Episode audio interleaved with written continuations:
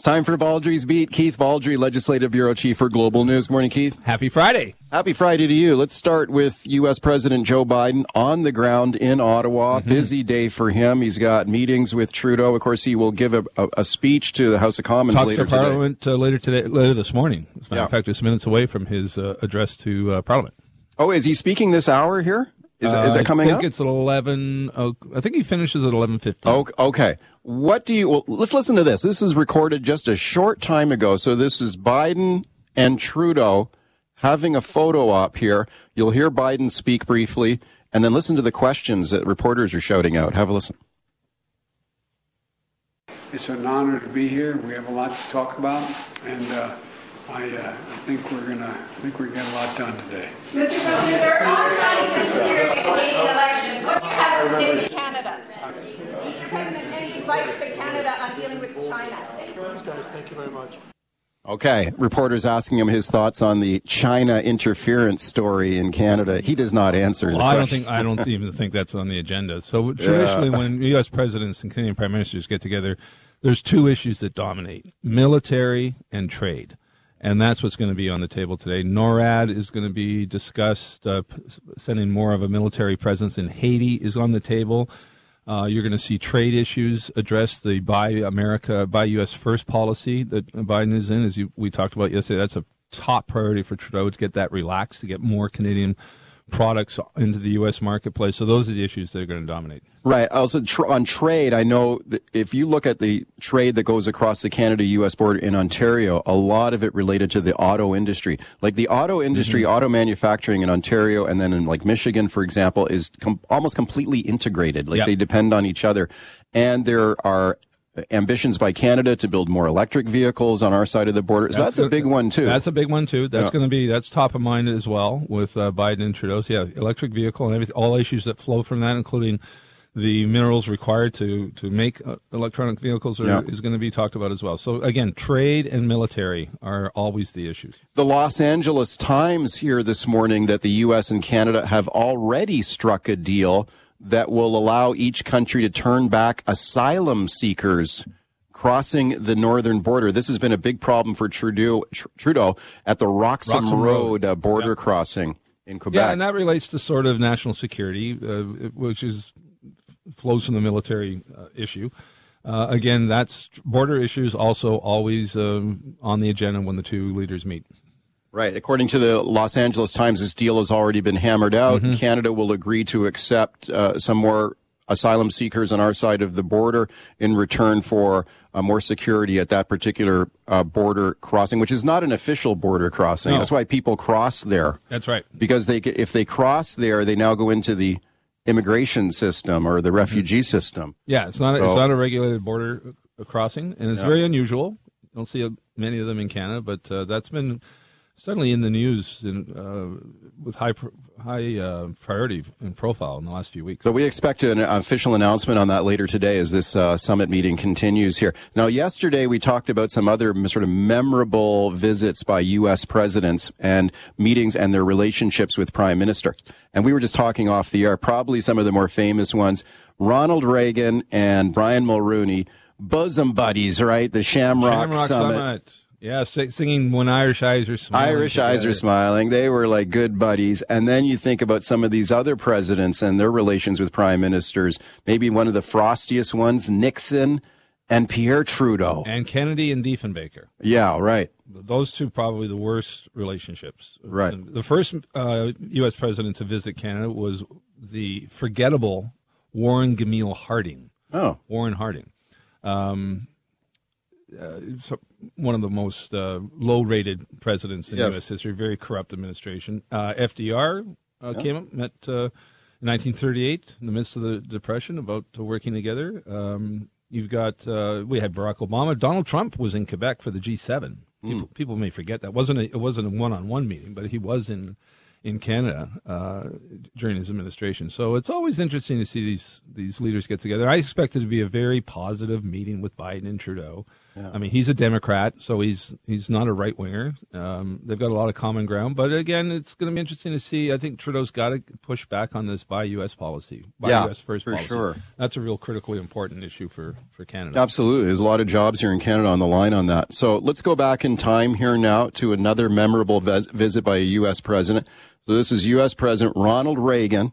Okay, so here he is speaking to the House of Commons, and you'll hear him get heckled here. And as you pointed out yesterday, the heckling came from Svend Robinson. Svend Robinson. Burnaby NDP MP. Right. So a BC MP heckles Ronald Reagan here during this speech. Listen to how Reagan handles it. The Soviet Union continues to support brutal wars of communist governments against their own people. In Nicaragua, we see such a campaign on our own shores. Threatening, is there an echo in here? The heckler was New Democrat Svend Robinson. It is entirely appropriate that uh, members of Parliament uh, should be free to voice our concerns. Uh, Okay, this is a big deal at the time. Oh my goodness, he heckled Reagan. He infuriated his party leader Ed Broadbent. Oh, And I can't remember what the discipline was, but I, I think he may have been stripped of his critic portfolio or something like that. But Broadbent was furious at, at Robinson for this. Reagan was very good at handling hecklers. If you go online and just search that, there's some very memorable uh, exchanges between Reagan and, hecklers. and, and also in debates. Yeah. when he was with, uh, I think it was in one of the presidential debates where he said, "I'm I'm paying for this microphone" or something. He said George Bush. yeah. You know, uh, so no, he was very cool on his feet. Former actor, Yeah, right. course. So Yeah. it was. I mean, Reagan was arguably the best communicator oh, sure. of, of all Oh, the yeah, presidents. absolutely. Okay. Um, but closer to home here, there was a recall campaign had been launched against David Eby. So this was a group of citizens who said Eby was a dictator. So they actually started a formal petition drive to basically remove him from office, right? Recall him. No, this is led by an anti-vaxxer. Yeah, this is an anti-vax thing. person. Yeah, yeah, and and this is uh, under our system, right? You have to go to Elections BC to get this process certified. Well, and it's a very high bar, as it should be. You Yeah. got to get uh, a certain number of signatures in every riding in BC, uh, and to uh, to recall a politician. So the bar is justifiably set very high because Yeah. you don't want frivolous complaints. This is a completely frivolous complaint. And, and action by these anti-vaxxers, and it justifiably failed. Okay, and it officially has failed. So Elections BC has certified now they did not meet the threshold for collecting these which everyone knew was was the No, case. This is why it got no media coverage. right, and and by, didn't even talk about it until now. Well, yeah. oh, yeah. But here's the thing. We've got this recall law in BC and it has never been successfully used. The only the one time that it looked like it was going to actually succeed was against a liberal MLA named Paul Reitsma on Van. Now tell me that, tell me that story. So yeah, uh, MLA for Parksville Qualicum. Yeah. just only in the midst of his first term, and his local paper published a story with the headline "Our MLA is a liar and we can prove it." Yes. And they found out that he had been sending letters to the editor to the paper, praising his job. Praise, praising himself. praising himself and Yeah. denouncing his political opponents, and but Right. signing them with a with a, an alias, Yes. Warren Betanko. Yes. Was that was alias. one of many aliases. Yeah, he- that was one of my. That was the main alias. Yeah, And that was the famous They one. unearthed that, and Reitsma was expelled from the caucus. There was a recall campaign. It looked like it was going to succeed, but we, I don't. If I recall, I don't think Elections BC actually signed off on it because he resigned before the outcome could be known. Right. And the job that was done by that local newspaper in exposing this in Parksville was just awesome. It was mm-hmm. just it was just fantastic work because what they did was these letters were arriving at the newspaper and they were handwritten. So what they did was they hired a former RCMP handwriting analyst. They got a, a genuine sample of Paul Reitsma's writing, compared it, and they said there's no doubt he's been writing these letters to us. Mm-hmm. And that's how they did the famous headline. I also think they saw him actually drop off a letter once. Yeah. which was also part of their investigation. Yeah, Yeah. it was just stellar work by them. But I'll never forget. I mean, the headline was just like in sixty-four point type. Like Yeah, right it was like it was like page. man, man walks on the moon type type. Our MLA's a liar, Very and we, we can. memorable. We and I remember prove it. Reitsma was sent to an office, if Yeah. you recall, expelled from the Liberal caucus. He got the office uh, off the Hall of Honor, and we're all gr- gathered outside trying to get a comment from him. He wouldn't come out, Yeah, and he waited for several hours until a grade three class school tour came through. and then he made his move, figuring there's no way we would follow him because we'd have to knock over these Little kids? these little ten year olds. but sure enough, he came out, and the camera. I knew the cameraman weren't going to stop, and we ended up picking up little kids and moving them like like like chessboard pieces around the Hall of Honor to make sure they weren't trampled by the cameras. Okay, let's go back in time here. So you'll hear lib- th- then Liberal MLA Paul Reitsma here. Have a listen. Reitsma It was a scandal that cost him his seat in the legislature. The MLA for Parksville Qualicum was caught penning letters to the editor under a false name. I am ashamed and humiliated for not telling the truth about the letters I have been involved in.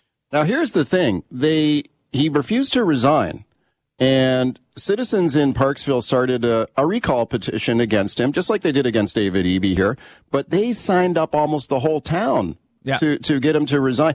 And just before that was certified, they had, it appeared they had way more than they needed in signatures to do this. Then he resigned. Yeah. So that's why it was never It was, certified. it was never certified. It was never it was never documented, but it seemed that the odds were pretty good that he was Yeah. going to get.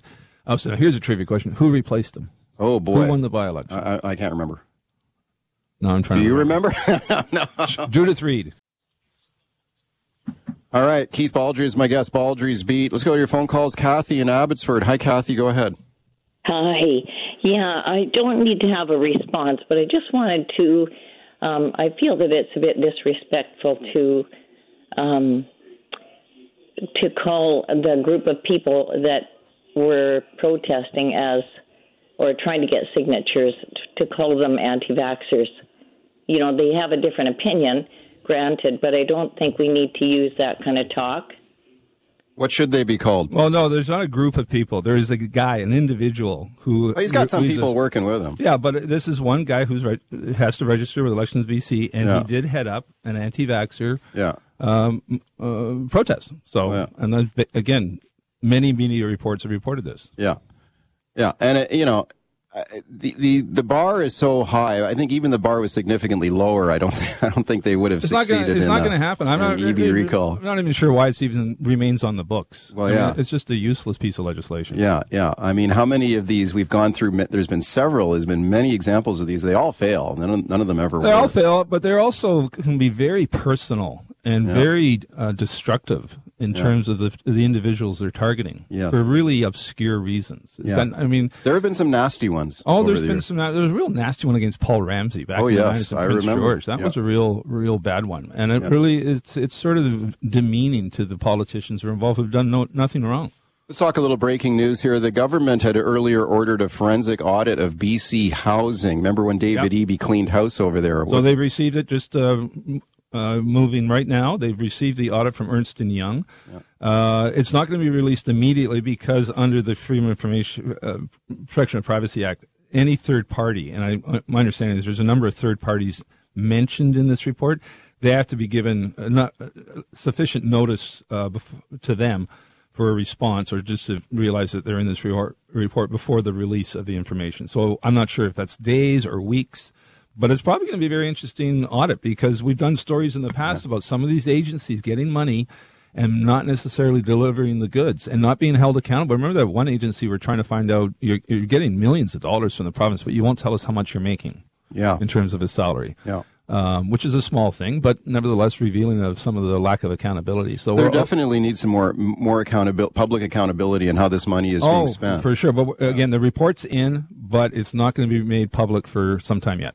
This had started when Eby was the housing minister Yeah. before he became premier, and he, he had fired the, the board over there and had earlier raised questions about inadequate oversight over the decisions over there at BC Housing. He fired the a number spending of- that was going on. They fired a number of so-called housing activists and Yeah. replaced them with senior civil servants. Um, former Auditor General, former Deputy um, uh, Minister to the Premier, uh, under the BC Liberals. So th those are the people who've been running the show since then. Right. He ended up firing the entire board over there. And then Eby later revealed that this audit had been underway for many months previous and had not been disclosed to the public earlier that that audit was going on, but apparently now in the hands of hands of government. It's in uh, Ravi Kahlon's, the housing minister's hands now. Uh, they're going through it. They're notifying the third parties, the agencies and individuals who are mentioned in this report. Uh, they have to be given notice under the law that they're in this for a response. Uh, so probably, I would say, we're talking weeks before it's made public. And could that result in any significant changes into oversight and, and governance and how these? Oh, sure. How this is managed? Yeah, I, I would think so. If it, if it uncovered, you know, sort of systemic problems in terms of money going out the door and not really figuring out why it was spent or where it was spent, and was it done everything with due diligence? Sure, there's going to be some changes. Okay, the House, the legislature shut down this week. It's back in business next week. Real quickly, what's the latest on the Surrey policing decision? When do you anticipate that? I could, that be, could that be next week? I don't no? think it'll be next week. I understand it's not going to be before the end of the month. Uh, I expect, based on everything I've been hearing, but nothing firm, probably April or May before we get a final decision. Canada may be known for its landscapes and friendly people, but beneath the surface lies a darker side of crime, history, and the paranormal. Since 2017, the award winning Dark Poutine podcast has explored the shadowy corners of the Great White North and beyond, delivering chilling tales from a uniquely Canadian perspective. Hosted by Mike Brown and Matthew Stockton with over 300 episodes and fresh releases every Monday, Dark Poutine is your weekly ticket to the creepier side of Canada. Listen to Dark Poutine on Apple, Spotify, Amazon Music, or wherever you get your podcasts.